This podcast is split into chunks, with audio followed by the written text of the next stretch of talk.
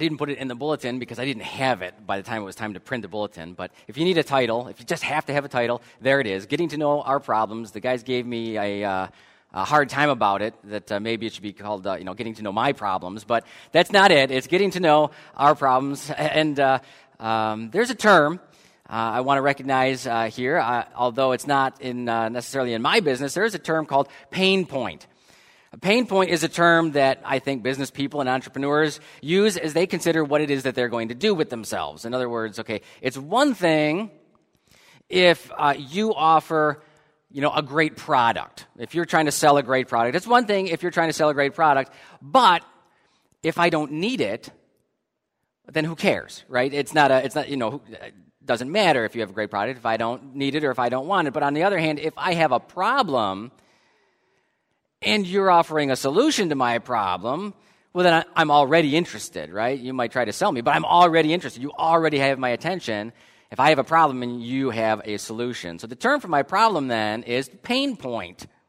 And so there's a sweet spot where the, uh, you know, someone's great idea and my need come together. And if they come together and meet, that's, that's where I pay you, right? That's the sweet spot. Now,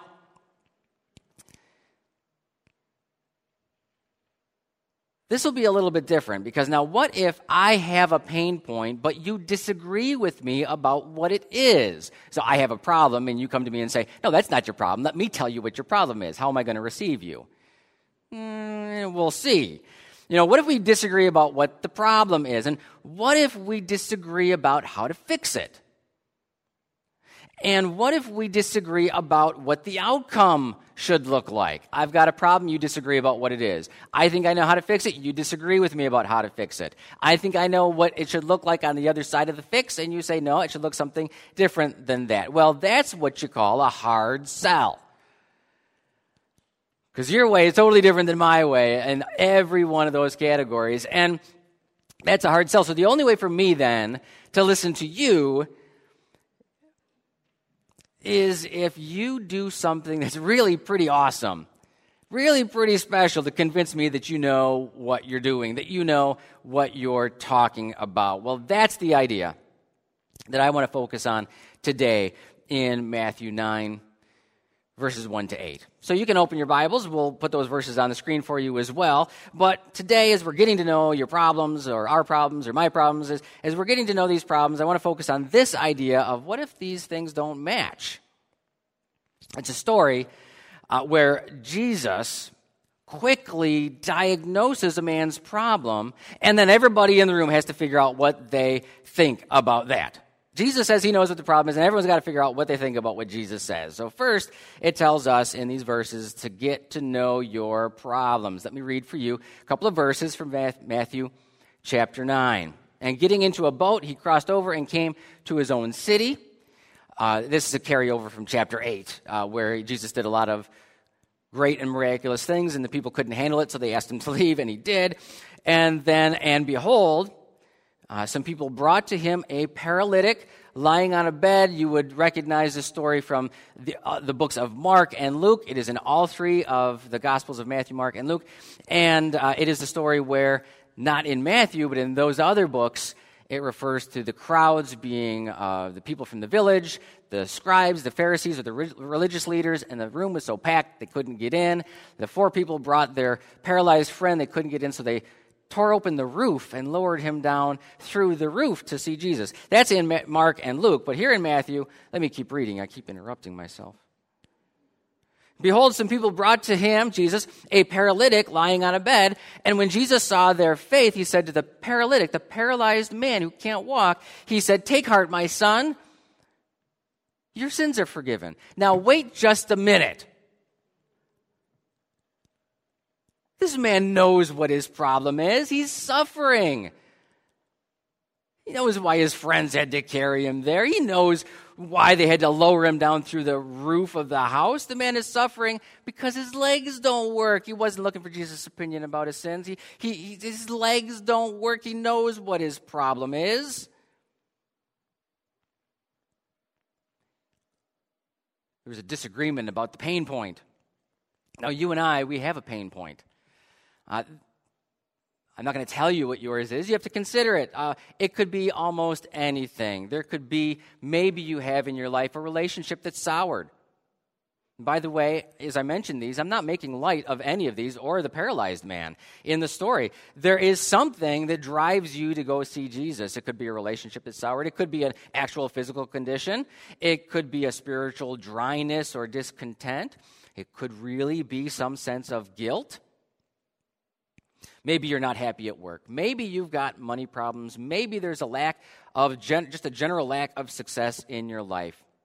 It could be almost anything. And when we take, here's the thing when we take our pain to Jesus, we like to we like to point it out to him. We like to point out to him exactly what it is. And the reason for that, of course, is because we want him to know what his job is. We like to point out our issue to Jesus because we like to we like to tell Jesus what his job is and to just stick with that. So we fill out the customer service ticket for Jesus, which says right knee pain. Like me, okay? My knee hurts. It always hurts. Jesus, can you do something about that? Maybe the customer service ticket that you give to Jesus says, My boss doesn't care about me. And maybe the customer service ticket that you give to Jesus says, Jesus, my kids think I'm lower than dirt. Jesus, can you help me with that? Can you fix it, Jesus? We all like to tell Jesus what his job is so that he knows how far he's supposed to go in our lives. Well, Jesus, you know, could Jesus fix the paralyzed man? Can Jesus fix our boss? Can Jesus fix our knee pain? Can he fix our kids? Of course, Jesus can do whatever he wants, right? But this time he said, You think your problem is paralysis? No. Your problem is sin.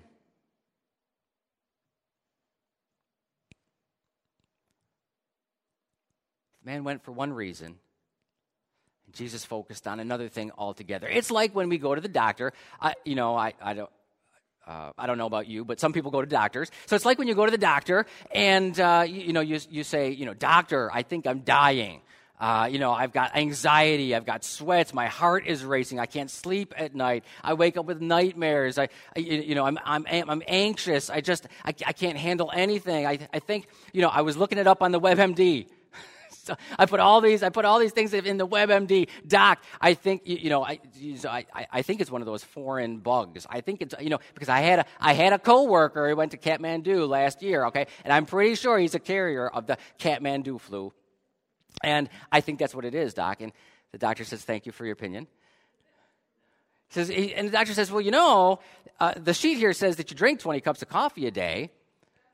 So maybe you ought to think about considering the idea of, you know, maybe, you know, cut back to like four or five cups a day. And you say to the doctor, mind your own business, you quack. Who asked you your opinion anyway, right? The doctor had a different idea. And he wasn't all that convinced by your own diagnostic skills. Jesus said, You think this is your problem? I think it's a different problem. I think your problem is sin. So, time out. Because we, we, we have to address, address the problem. I don't think that, that uh, we can be accused biblically of, uh, of misrepresenting uh, the thrust of Scripture, but I don't want us to be. I want to make sure that we're not. Does the Bible say that there's always a direct connection between our personal sin and suffering. In other words, if we are suffering, especially with a physical condition, does that mean that that is a direct result of sin? No, not usually. No, not usually. That's, I mean, sometimes, sometimes there is. Just that's, that's, you know, history, our own lives would, would show us that sometimes there's a connection between our own sin and our suffering. But biblically, that's not usually the thrust of the Bible teaching. Personal suffering is usually actually an indirect, you know, effect of just living in a fallen and sin cursed world. You know, in other words, you know, the root of suffering, yeah, yeah, the root of suffering is sin, but not always your own personal sin. We live in a sinful world. And the effects of that go far and deep, touching on all parts of life and nature. But sometimes, and this has to be okay too, sometimes, as in this passage, Jesus ties the sin and the suffering together. Why? Why here? Why now? Because Jesus' purpose was deeper than just healing bodies. Sometimes he does heal bodies, But his purpose was deeper than just healing bodies. His interest is the root causes of our problems. His goals are greater than fixing surface issues. Again, surface issues doesn't mean not important, doesn't mean that they're not significant to us, but Jesus is primarily concerned for something deeper. We can safely say that whatever your pain point, no matter how real or significant that it is, whatever your pain point, Jesus is always primarily first concerned for forgiveness, for our relationship to the Father. That means our need for forgiveness, our need for restoration to Him is greater than all of our other needs, very real needs. But our need for forgiveness, our need for a relationship to be restored to the Father in heaven is greater. It is Jesus' purpose. And there comes a point when He says, Yes, I can do lots of things for you, but my first concern is your heart, is your salvation is your spiritual growth. And so I come to Jesus and I say, Jesus, I need help with this project. And Jesus says, How's your relationship to God? I say, I say, Jesus, I wish I could fix this thing with my family. He says, How's your relationship to God? I say, Jesus, I wish I was taller. And Jesus says, Come on.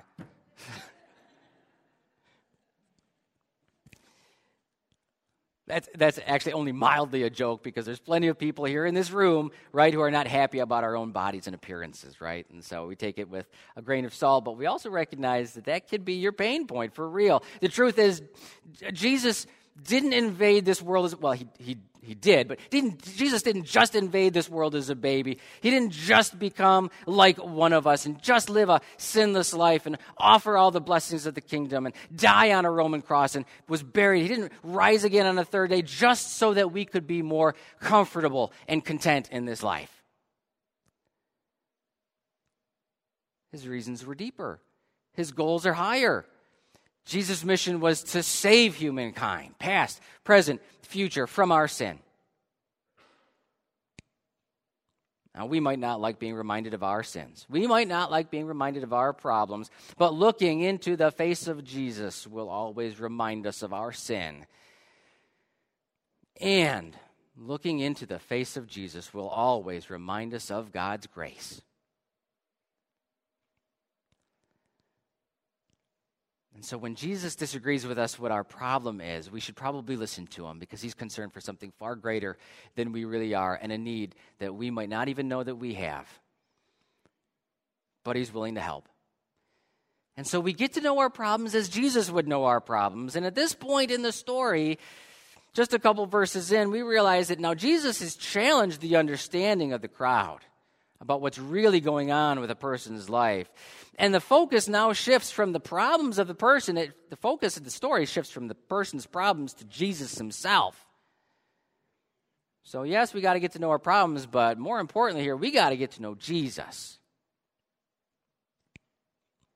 Because actually, as unexpected as it was in the story, I mean, Jesus was healing all sorts of people even before this story. And so, while it was expected that he would focus on the healing and he didn't, while that was unexpected in the story, that Jesus was focusing on uh, forgiveness over healing, in fact, you, you, know, the people in the story didn't actually seem all that shocked by it. In other words, you know, they were okay with the idea that the person needed forgiveness. You know, Jesus says you need forgiveness. And the people in the story were kind of like, yeah, that guy needs forgiveness. Say, yeah, he's a sinner. Uh, there was no, there was no argument about whether we needed forgiveness in the story. That wasn't the shocking thing. They were okay with the idea that the man needed forgiveness. They believed in that, but what bothered the people present, especially the teachers, the religious leaders who were present there, wasn't that the person needed forgiveness. It was how Jesus just proclaimed it. That's what they that's what they couldn't get over. That's what they didn't like. And so in Matthew 9, verses 3 and following, let me read. He says, uh, and behold, some of the scribes, Pharisees were also present, religious leaders, some of the scribes said to themselves, This man is blaspheming. Blaspheming means that they were going, they were accusing Jesus of taking to himself the kind of things, the kind of role, the kind of prerogative that only God in heaven has. And they're saying, Jesus, you're taking on a role that you don't have. You can't have it. This is for God alone. They're saying, this man is blaspheming. But Jesus, knowing their thoughts, said, Why do you think evil in your hearts? For which is easier to say, Your sins are forgiven, or to say, Rise and walk? That's a head scratcher. That's a very good question. What is easier to say? Jesus goes on, but that you may know that the Son of Man has authority on earth to forgive sins. And then he said to the, paral- to the paralytic, Rise, pick up your bed, and go home. And get a load of what this guy has the nerve to do. Look at the response of this paralyzed guy. And he rose and went home. Can you believe it? He just did it. Well, of course he did. Now, earlier we looked at what, you know, when, when what we think the problem is is different than what Jesus thinks the problem is. And now we're looking at when what we think the fix for our problem is and what that fix looks like is different than what Jesus thinks the fix looks like because of the assumptions that everyone had. The scribes and the Pharisees who were there too, they were perfectly willing to accept that the man needed forgiveness. They were, they were assuming that he was a sinner. It's how Jesus did it that was so shocking. You know, it's like. Uh,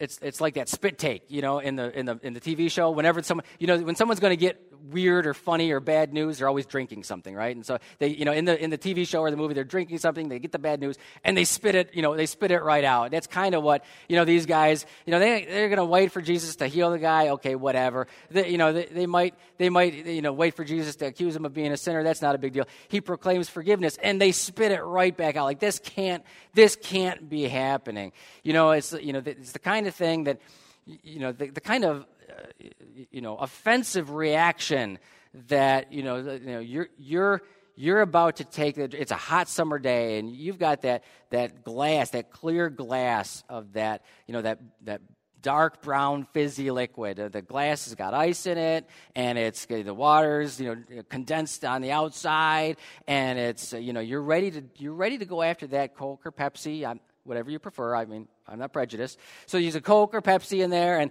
and you're just ready to down that whole thing, eh, you know, at, at, one, at one time, and you go after that Coke or Pepsi, and, and you take the biggest gulp of that, and it's root beer. What a cruel joke. How could somebody have tricked you this way? You spit it out. It's just, it's just awful.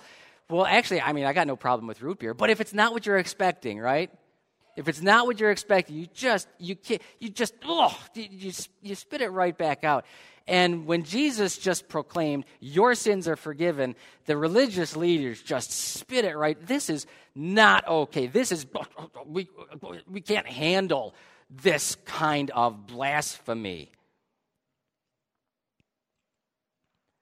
We understand that they assumed that there were certain ways to get forgiveness. Now, uh, we also have to understand okay, so if someone says that they're concerned for the holiness and the uniqueness of God in heaven, that's not a bad thing, right? That's, that's not the issue. So, you know, why does Jesus say that, that their thoughts were evil? Was it because they were concerned for God's holiness? I don't think so. I, I think they assumed that there were certain ways to get forgiveness, and often those ways went through them. They had prescribed ways to, for people to arrive at forgiveness. The, the religious system was rigged so that certain people would gain influence and power over other people. And so uh, it was okay, perfectly okay for, for Jesus to say, You're a sinner and you need forgiveness. Go do these things. Go participate in these ceremonies uh, that, uh, that other people control so that you can be forgiven. He just forgave the man. Uh, and uh, that's not what they were expecting. They were expecting the religious system to be reinforced, but we rigged the system too. I mean, we don't mean to, we don't necessarily want to, but sometimes you know we you know we would say we want we we want anyone and everyone in church. We want we, we want a church full of, of people from the neighborhood and no strings attached. There's no uh, there, there's no uh, no work you have to do ahead of time. See, that means that we'll wait a couple of weeks before we make sure that people get their act together, right? Uh, people have to look and act a certain way because forgiveness is supposed to do that, right? So we assume that a forgiven person is going to look and act a certain way. And maybe biblically they will act a certain way, but is biblically what a forgiven person looks like the same thing as what we assume a forgiven person is supposed to look like? And maybe we just need to challenge our assumptions sometime about what we, you know, what forgiveness really looks like and, and what we want it to look like. And sometimes we need to challenge our assumptions about whether what, what we want forgiveness to look like is on the other side or whether it's actually a condition. In other words, you know, if you do these things and if you act a certain way, if you look a certain way, if you get your act together, then God will help and forgive you. Or maybe you're enslaved in your own system that I won't be helped and forgiven by God unless I get my act together, unless I look a certain way. But Jesus said, Your assumptions about forgiveness are wrong and evil because they steal the glory from God. They steal the glory of forgiveness from God and it gives it to us. When there's conditions, when there's ceremonies, when there's act, uh, when there's acts that we have to carry out in order to get forgiveness, that takes the glory from God and gives it to us. And that's called evil by Jesus. It's not our assumptions about forgiveness that does the job of forgiveness, it's Jesus' authority to forgive sins that gets the job done. He can forgive sins on his own. He just, look in the story, he just did it. Now, he didn't send the man to carry out a prescribed ceremony to go see other people that, yeah, that, that the people said he had to go see. For, he just forgave him. Right then and there. Jesus was not proclaiming there is forgiveness of sins available for all people. He was particular. This man, this, this man in particular, his sins were forgiven. The story does mention the faith of the man and the people who brought him. That's important. We don't want to forget about that. But Jesus just forgave him of his own authority right then and there. Who has that kind of authority? Jesus, not me, not you, not the leaders that were there. Jesus has that kind of authority, and the teachers didn't like that one bit. They didn't like it one bit. And, you know, actually, they would have probably challenged Jesus in the story a whole lot more, except for, you know what happens. Jesus did something really pretty awesome to convince them and us that he knew what he was doing, that he knew what he was talking about. If you, if you have your Bibles open, you can look in those verses again. It says right there in verse 6, Jesus said that in order for us to know something, we're really getting to the, the, uh, the, center, the central point of the story of what it was all about. Jesus said, in order for us to know something, he performed a miracle. We're so tempted to put all our energy into looking at this miracle, to talking about what it is to be lame or paralyzed or, or to have physical problems. And those are all real. That's true. We're so tempted to, to focus on the miracle. He just healed the man. But the miracle isn't the point of the story. Jesus, Jesus said he was doing that so that we could know something. The miracle isn't the point of the story. It's not the content of what Jesus wants us to know. In other words, that Jesus is powerful enough to heal a man, that's not what he's trying to get across here. It's not the content, it's the proof. It's the social proof for the content so that we'll believe what he's about to say. He did a miracle. So, what is the content? What is it that we're supposed to come away thinking about? Two ideas. There's two ideas that Jesus has for us in uh, in these verses. First, we've already gone there. Jesus claimed the authority to forgive sins. Uh, nobody would claim the authority to forgive sins because that's only something that God could do. But people claim the authority to, to tell you what hoops you have to jump through to, to get to God. Jesus just did it. Jesus says, I forgive sins on my own. Unlike the other prescribed ways of these people, I will do it on my own. And so He claimed the authority to forgive sins. And if you don't believe it, this is the miracle. If you don't believe it, the guy who just got up, picked up his bed, and walked out, he begs to differ with you. Jesus can offer forgiveness of his own authority. And here it is the offer of salvation from sin, the offer of salvation from shame and from guilt is free, but it cannot be combined with any other offers. Because salvation is by grace alone, through faith alone, in Jesus Christ alone, or it's not at all.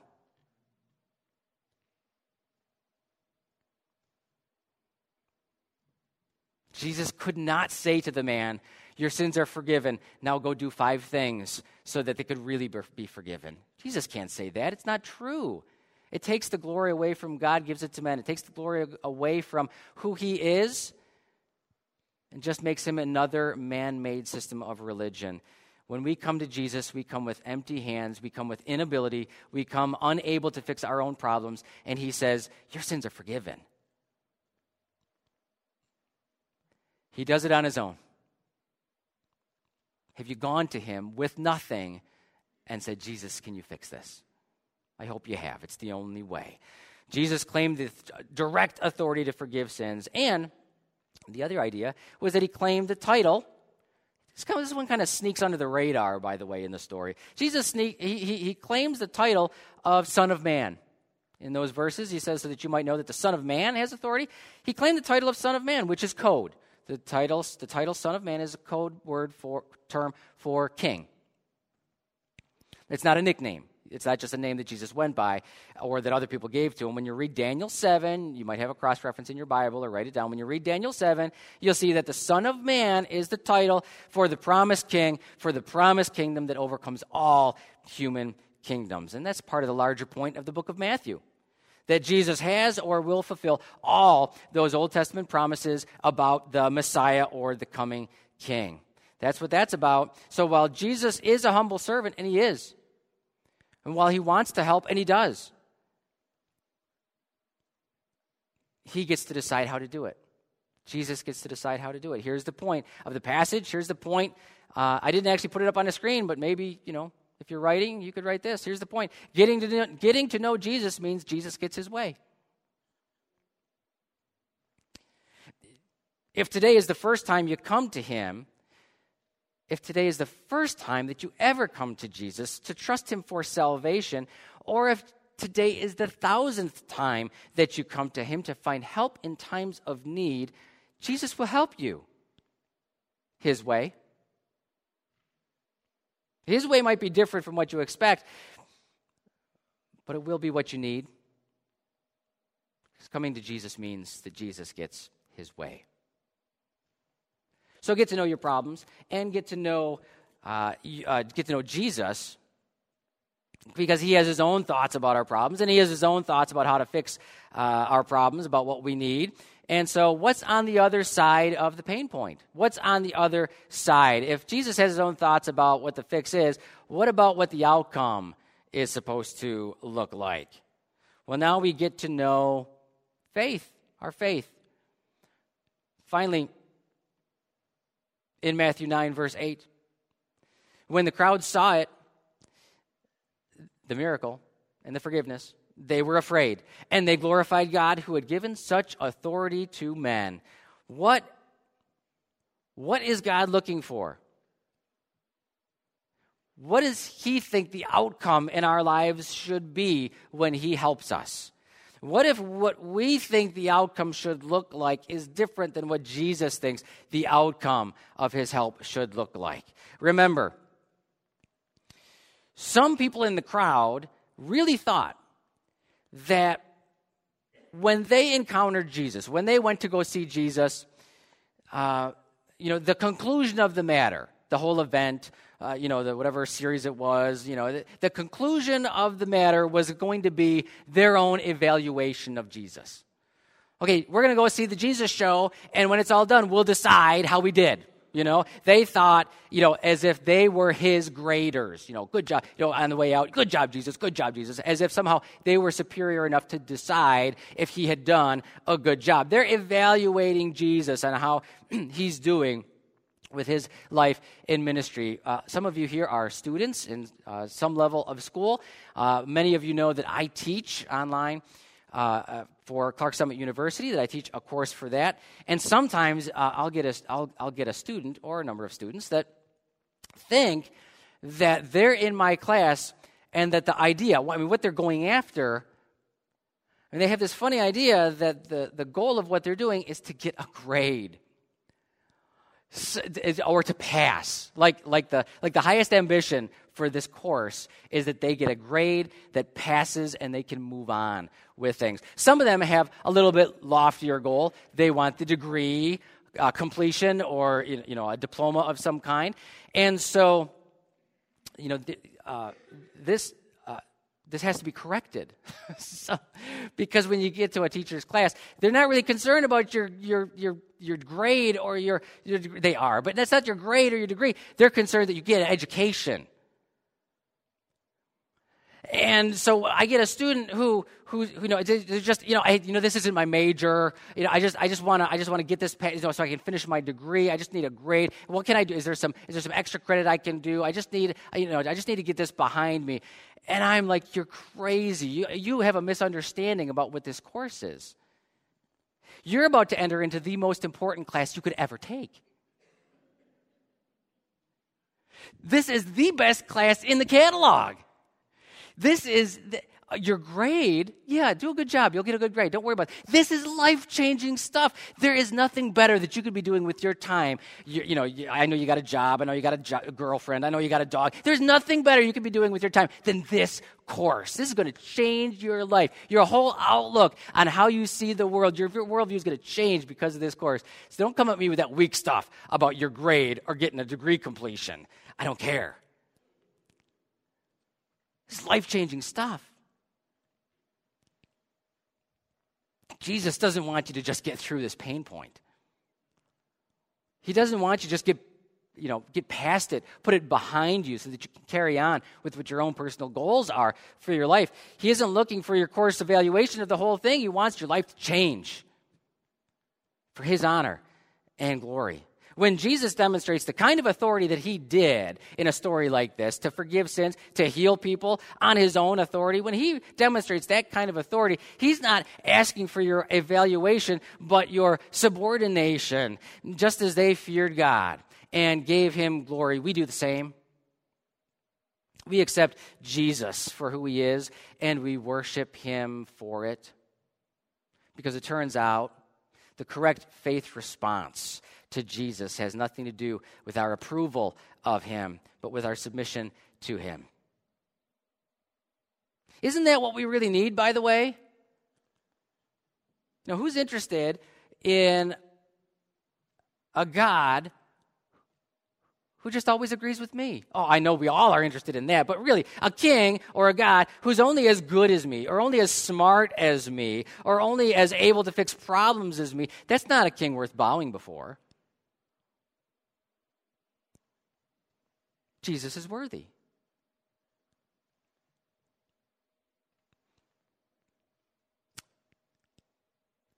So pick the pain point. I'm not here to tell you uh, about the problems in your life or specifically the problems of my life, but uh, there are always issues in this life. There are always areas that rub the wrong way, areas that we know that there could be a problem. Pick the pain point. It could be that you have a relationship that's soured, it could be a physical condition. It could be a spiritual dryness or discontent, uh, some sense of guilt. You're not happy. Uh, you're not happy at work. Maybe you've got money problems, and maybe you've just got a general lack of success in your life. Decide right now who's going to fix it, who's able to fix it, who can fix it. Because you see, I'm positive that Jesus can fix it, and I know that He wants to help you, and I'm pretty sure He isn't going to ask you how to do it. He's probably going to go to issues that maybe you didn't want to go to. He's probably going to go to, to causes that are a little deeper than what you think. It may be sin in your life. It might be sin in somebody else's life. It might be something unrelated altogether. And it might be that this is exactly where Jesus wants you right now. But I'm confident in his ability to help and his desire to help. And I'm pretty sure He's not going to ask you how, and it might not be what you expect. But he's the king, so he gets his way. That's our story. He's the king, so he gets his way. And it might be, his way might be different than what you expect. It'll probably go deeper, but it will be what you need. Pick who's going to fix the issue, the pain point. After we ask him for help, we demonstrate our faith. How do we demonstrate our faith? After we ask him for help, we let him. We let him. Jesus, I don't, I don't think you're doing that right here. Let me show you how to do it. Jesus, you didn't do it right away. Let me tell you how this is supposed to go. We demonstrate our faith and our praise of God Almighty and our King who, who, who fulfills all of the promises by letting Him do it His way. It's hard, but it's right and it's good. When we do that, we're ready to praise. When we do that, we're ready to worship, submit to Him whatever He thinks is best. Our God in heaven, it is very hard for us to, to see life and the world from your perspective. We can't see eternity. We can't see how things are going to go going to go for us years from now. We can't see how things are going to go for us later today.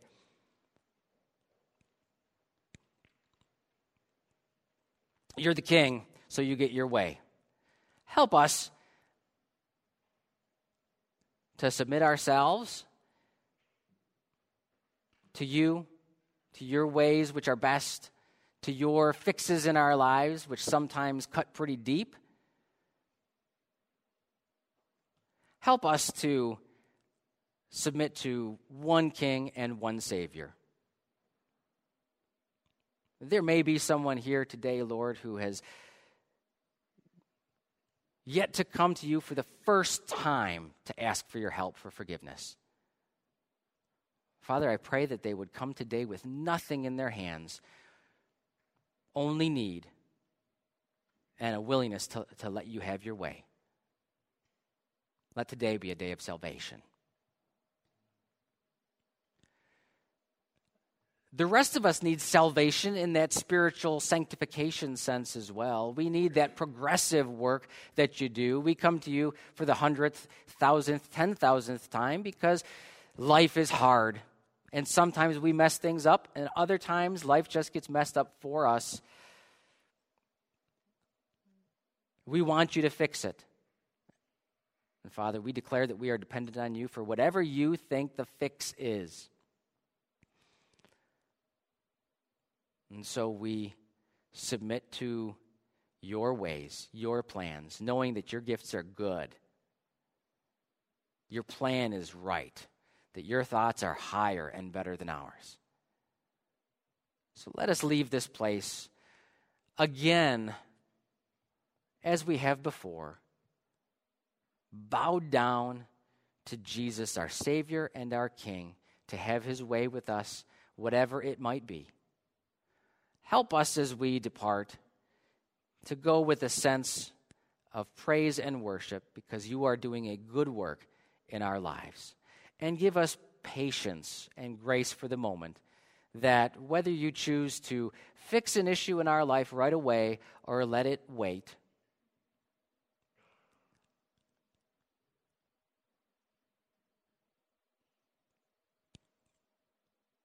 we don't have to have our way you get your way. Let that be the words in our mouths and the attitude that all might see, that the world might know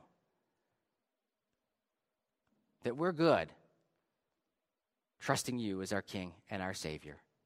And so, this we ask in the mighty name of Jesus Christ. Amen.